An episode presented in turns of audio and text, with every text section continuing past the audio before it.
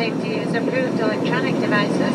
Passenger information section of our in-flight magazine lists devices which may not be used on board at any time. As a reminder, cell must always remain on. Cominciamo la puntata di oggi raccontando un fatto avvenuto poco tempo fa. Il 2 ottobre l'Organizzazione Mondiale del Commercio, l'OMC, ha autorizzato gli Stati Uniti a imporre dei dazi per 7,5 miliardi di dollari sulle importazioni dall'Unione Europea. Perché l'OMC ha preso questa decisione? Si tratta di una disputa che va avanti da 15 anni a suon di ricorsi e i protagonisti di questa disputa sono i due titani dell'aviazione civile, il costruttore statunitense Boeing e il consorzio europeo Airbus.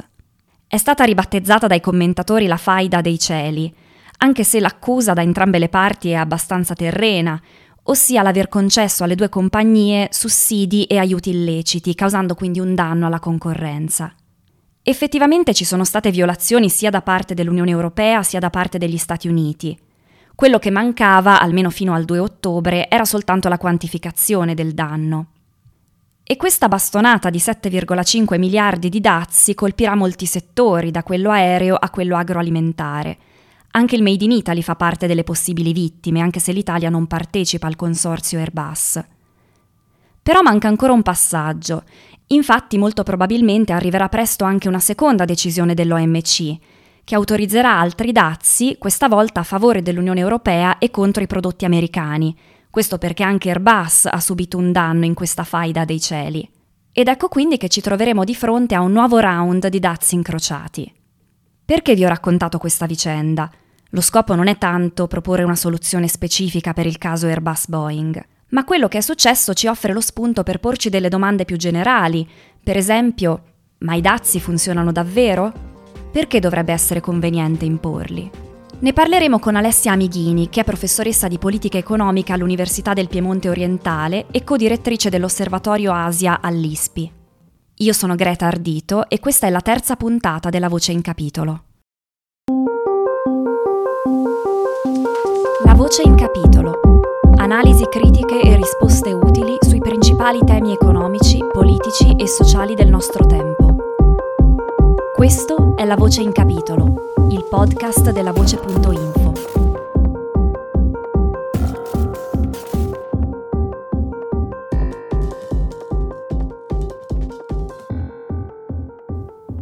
Il caso Airbus Boeing che vi ho raccontato poco fa, abbiamo detto che si concluderà quasi certamente con nuovi dazi da entrambi i lati dell'oceano, tutto questo accade nel bel mezzo di una guerra commerciale molto preoccupante, direi la più preoccupante da quando esiste l'Organizzazione Mondiale del Commercio, e mi riferisco naturalmente alla guerra tra Stati Uniti e Cina, che utilizza come arma proprio il dazio, in questo caso usato in modo del tutto arbitrario.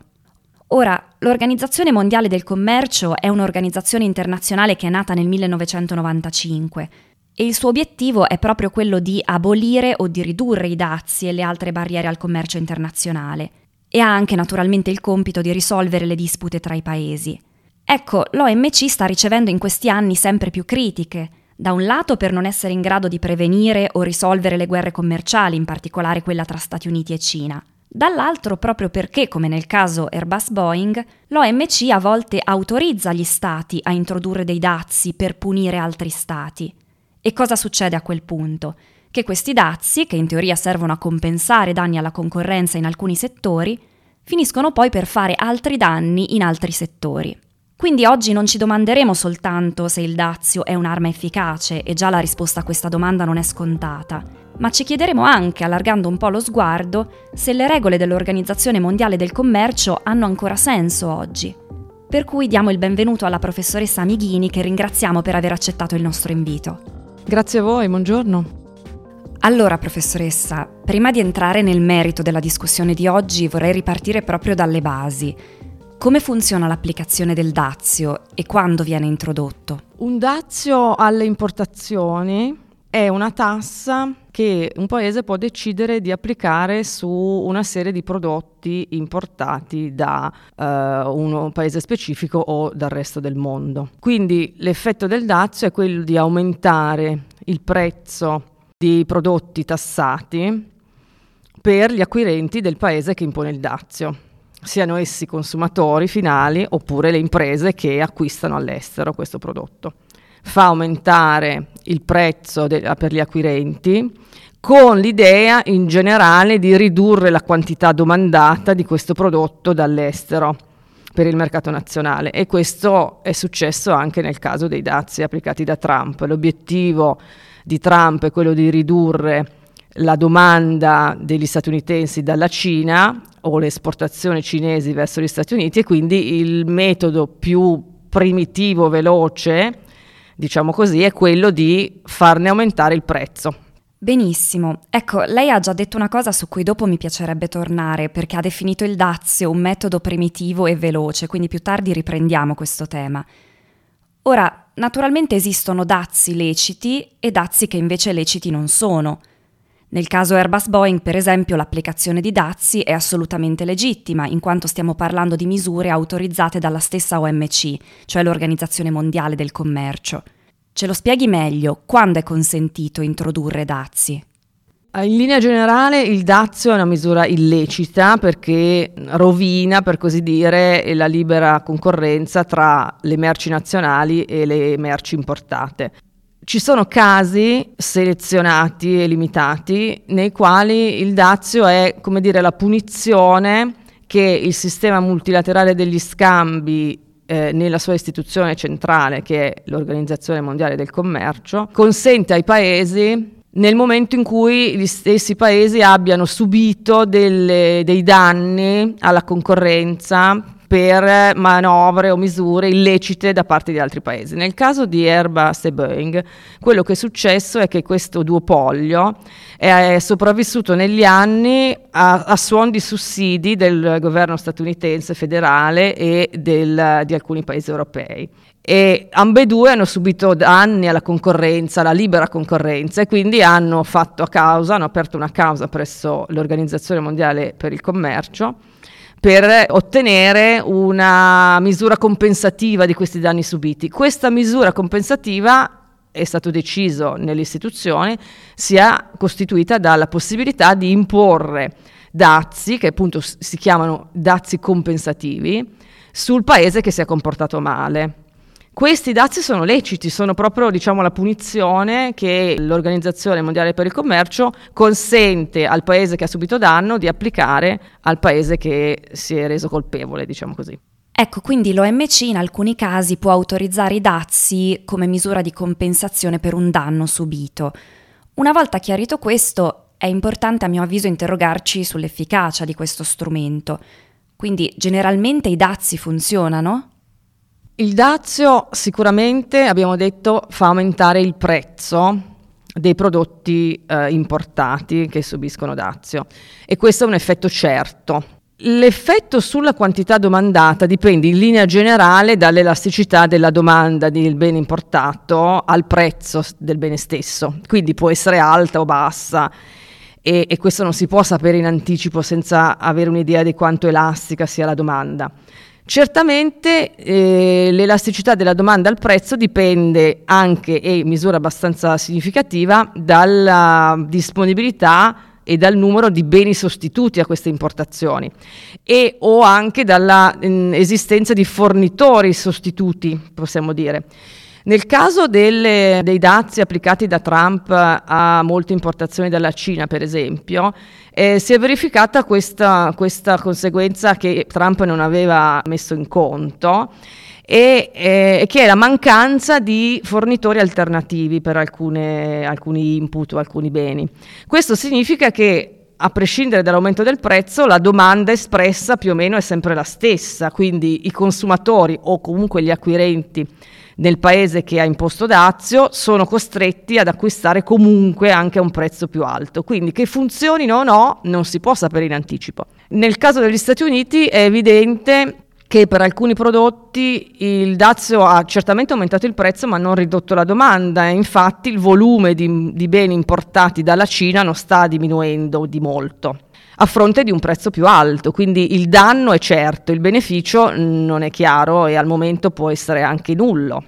Quello che succede poi in parallelo è che coloro che eh, importano o importavano alcuni beni dalla Cina per evitare di essere tassati dal governo statunitense hanno spostato o stanno spostando in questi mesi le loro catene di forniture, i produttori, i fornitori dalla Cina a paesi limitrofi, i paesi del sud-est asiatico.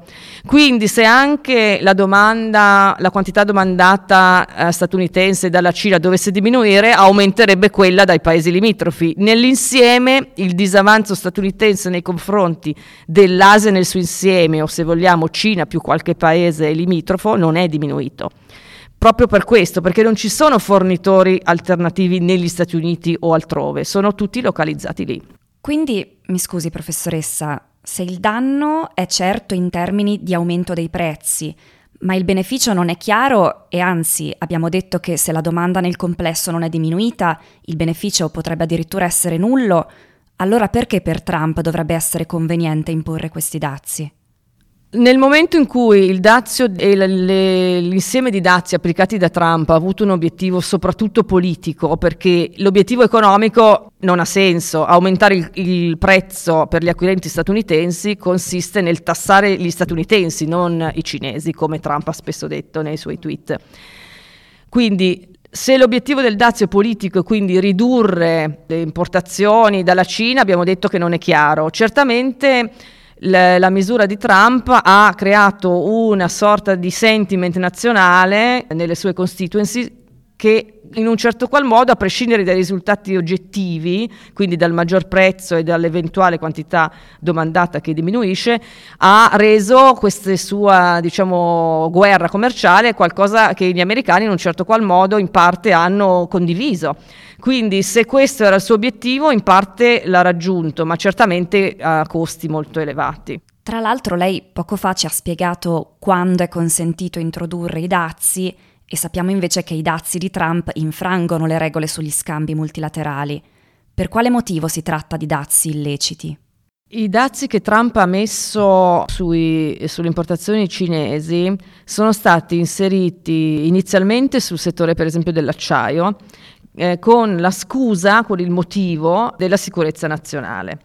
Ora, questo è una, una fattispecie, chiamiamola, che nella, nell'ordinamento statunitense è presente, vale a dire la possibilità di impedire importazioni eh, di beni o servizi in, in misura minore eh, per motivi diretti di sicurezza nazionale.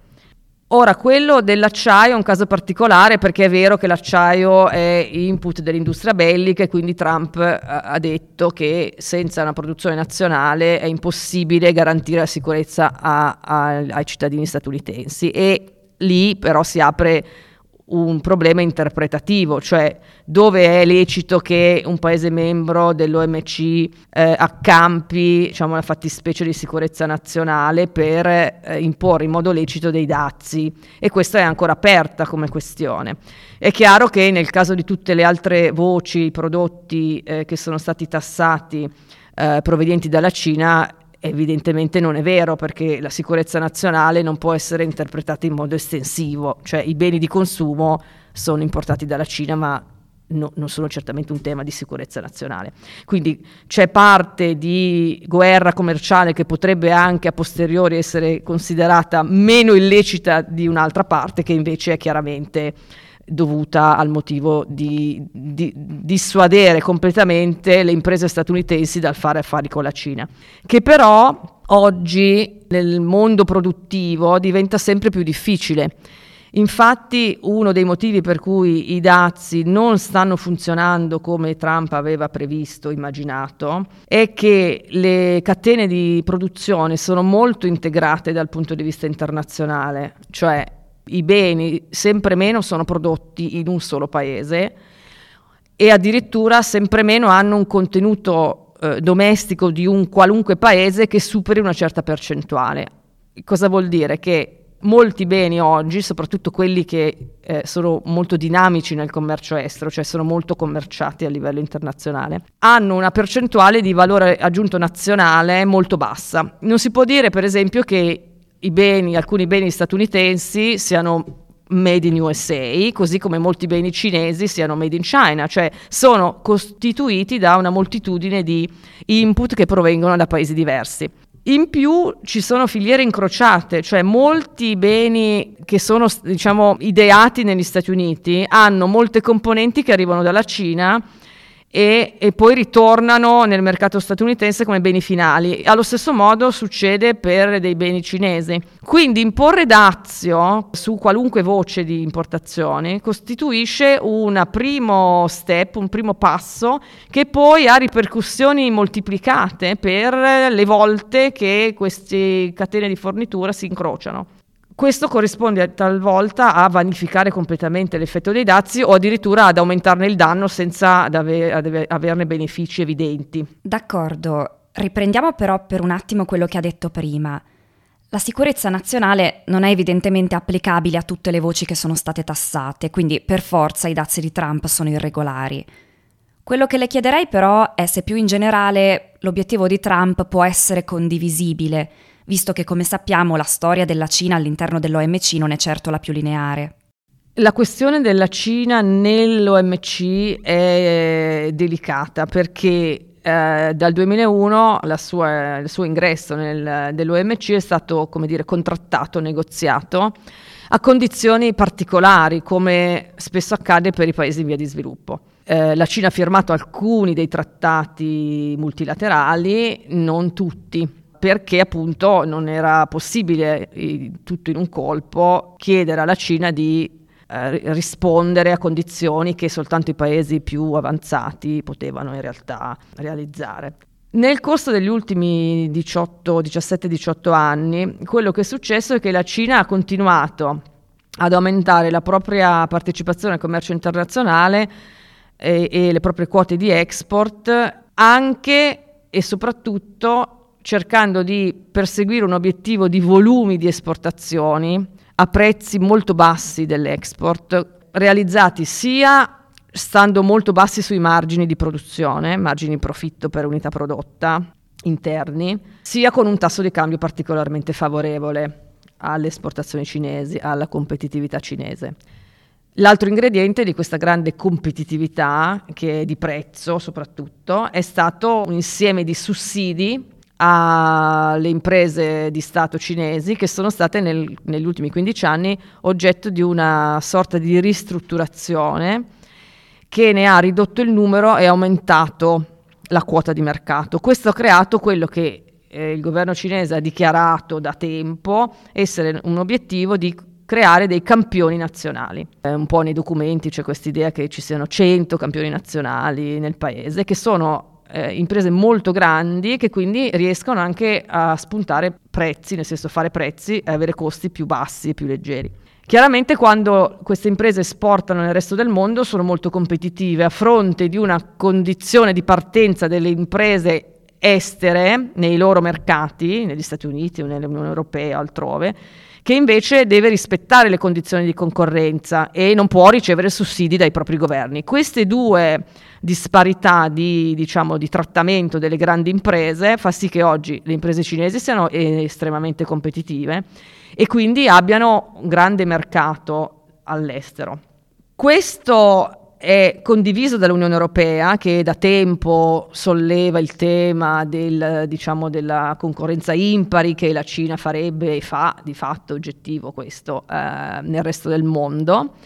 E in certo senso è condivisibile l'atteggiamento di Trump perché ha messo mano, anche se in modo abbastanza dire, discutibile, a una condizione strutturale che certamente ha bisogno di intervento. Intervento che però sarebbe bene fosse a livello multilaterale nell'ambito dell'Organizzazione Mondiale per il Commercio o di altri contesti nei quali i grandi paesi decidano più o meno insieme il da farsi.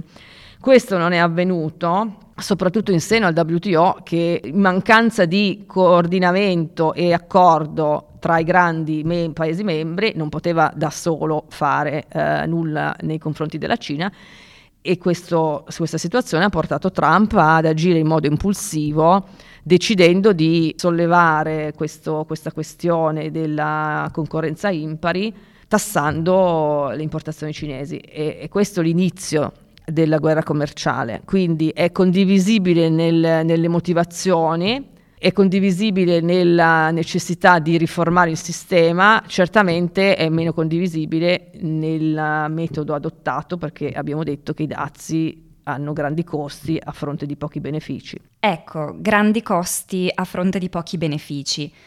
A questo proposito vorrei tornare indietro al caso Airbus Boeing per chiudere il nostro cerchio. Abbiamo detto prima dazi compensativi all'interno delle regole internazionali, dunque in questo caso a differenza di Trump nessuna violazione. Però questi dazi colpiscono anche paesi e settori che poco o nulla hanno a che fare con la vicenda. Ricordiamo che saranno soggette ai dazi del 25% circa 360 milioni di euro di esportazioni italiane nell'agroalimentare. E viene da chiedersi cosa c'entrano i formaggi e il prosciutto con gli aerei. In ogni caso, l'Italia ha delle leve per impedire questi dazi? Oppure l'Unione Europea può fare qualcosa? Al momento non ci sono misure codificate per rispondere a questa introduzione, diciamo, possibilità di dazi compensativi applicati dagli Stati Uniti al, ad alcune importazioni dall'Europa, perché questo è già il punto finale della causa presso l'OMC e quindi eventualmente quello che succederà ci si aspetta che anche la causa parallela, quindi quella che l'Unione Europea ha aperto nei confronti degli Stati Uniti per i sussidi che a sua volta Boeing ha ricevuto dal governo federale, darà all'Unione Europea a sua volta ulteriore possibilità di applicare dazi compensativi alle importazioni dagli Stati Uniti. Questo aprirà la, diciamo, l'opzione per l'Europa di scegliere quali importazioni dagli Stati Uniti tassare, che è una soluzione per modo di dire perché inserisce ulteriori tasse, perché i dazi sono tasse che ricadono su coloro che acquistano i beni e quindi aumentano il costo e riducono il benessere degli acquirenti e quindi sono una soluzione ma come dire un po' palliativa perché aggiungono un danno senza togliere eh, il danno precedente, quindi f- diciamo che l'Europa al momento ha ben poco da poter fare. Bene, e questo ci porta in un certo senso a tirare le fila di questa chiacchierata, perché da una parte abbiamo dazi legittimi che aggiungono un danno senza però eliminare il danno introdotto precedentemente, come ha appena detto lei. E nel caso di Trump abbiamo invece delle motivazioni tutto sommato condivisibili, quelle relative alla concorrenza delle imprese cinesi, però un metodo e un atteggiamento che non sono adeguati. Quindi la sensazione è che qualcosa nel sistema delle regole internazionali del commercio non stia più funzionando. Forse queste regole sono un po' troppo semplici e ormai superate nel mondo di oggi? Le regole del WTO sono datate, certamente eh, hanno esse stesse favorito un'integrazione internazionale delle catene produttive molto profonda che forse non ci si aspettava in questa misura, quindi le stesse regole che hanno favorito questo oggi sono vetuste e quindi vanno riformate. Non è agevole riformare un sistema di questo tipo perché togliere per esempio la possibilità di imporre dazi compensativi lascerebbe l'OMC completamente sfornita di qualunque strumento per punire gli stati membri che dovessero eh, mancare di rispetto ai, ai, trattati internazionali che loro stessi hanno firmato e quindi questo certamente non è possibile, non è desiderabile. Il tema della, della, concorrenza invece è un tema molto importante che all'interno dell'OMC non viene affrontato per mancanza di volontà evidentemente dei grandi stati membri che dovrebbero eh, sollevare voce in capitolo su questo e soprattutto della Cina anche che non ha alcun interesse a che questo venga affrontato perché appunto come si diceva il, il grande motivo di, della forza cinese nel mondo è eh, l'aver eh, aumentato i volumi attraverso questi grandi colossi che chiaramente non, non, non agiscono in, in contesto concorrenziale, mentre il resto del mondo si comporta esattamente al contrario ridurre ehm, la, la, competitività cinese in modo lecito corrisponderebbe a costringere la Cina ad applicare un principio di concorrenza in casa. Questo è al di là del mandato di un organismo multilaterale, perché non può imporre regole come dire, così imperative che riguardino la politica interna, nel momento in cui la Cina è già membro dell'OMC. Quindi eh, la situazione è particolarmente delicata perché la Cina ormai è un mercato grande, quindi fa gola a molti paesi esteri grandi che non sono nella posizione di poter prendere posizioni drastiche nei confronti del governo cinese. Questo è un po' il tema, c'è una convenienza economica che in un certo senso ha posticipato troppo la richiesta lecita di realizzare, effettuare riforme ulteriori rispetto a quelle promesse nel 2001 e che adesso diventa un problema insormontabile quasi. Ecco, quindi come sempre è difficile cambiare le regole perché lo status quo per qualcuno è evidentemente conveniente. Al di là di questo, ci sono già sul tavolo proposte di riforma dell'Organizzazione Mondiale del Commercio?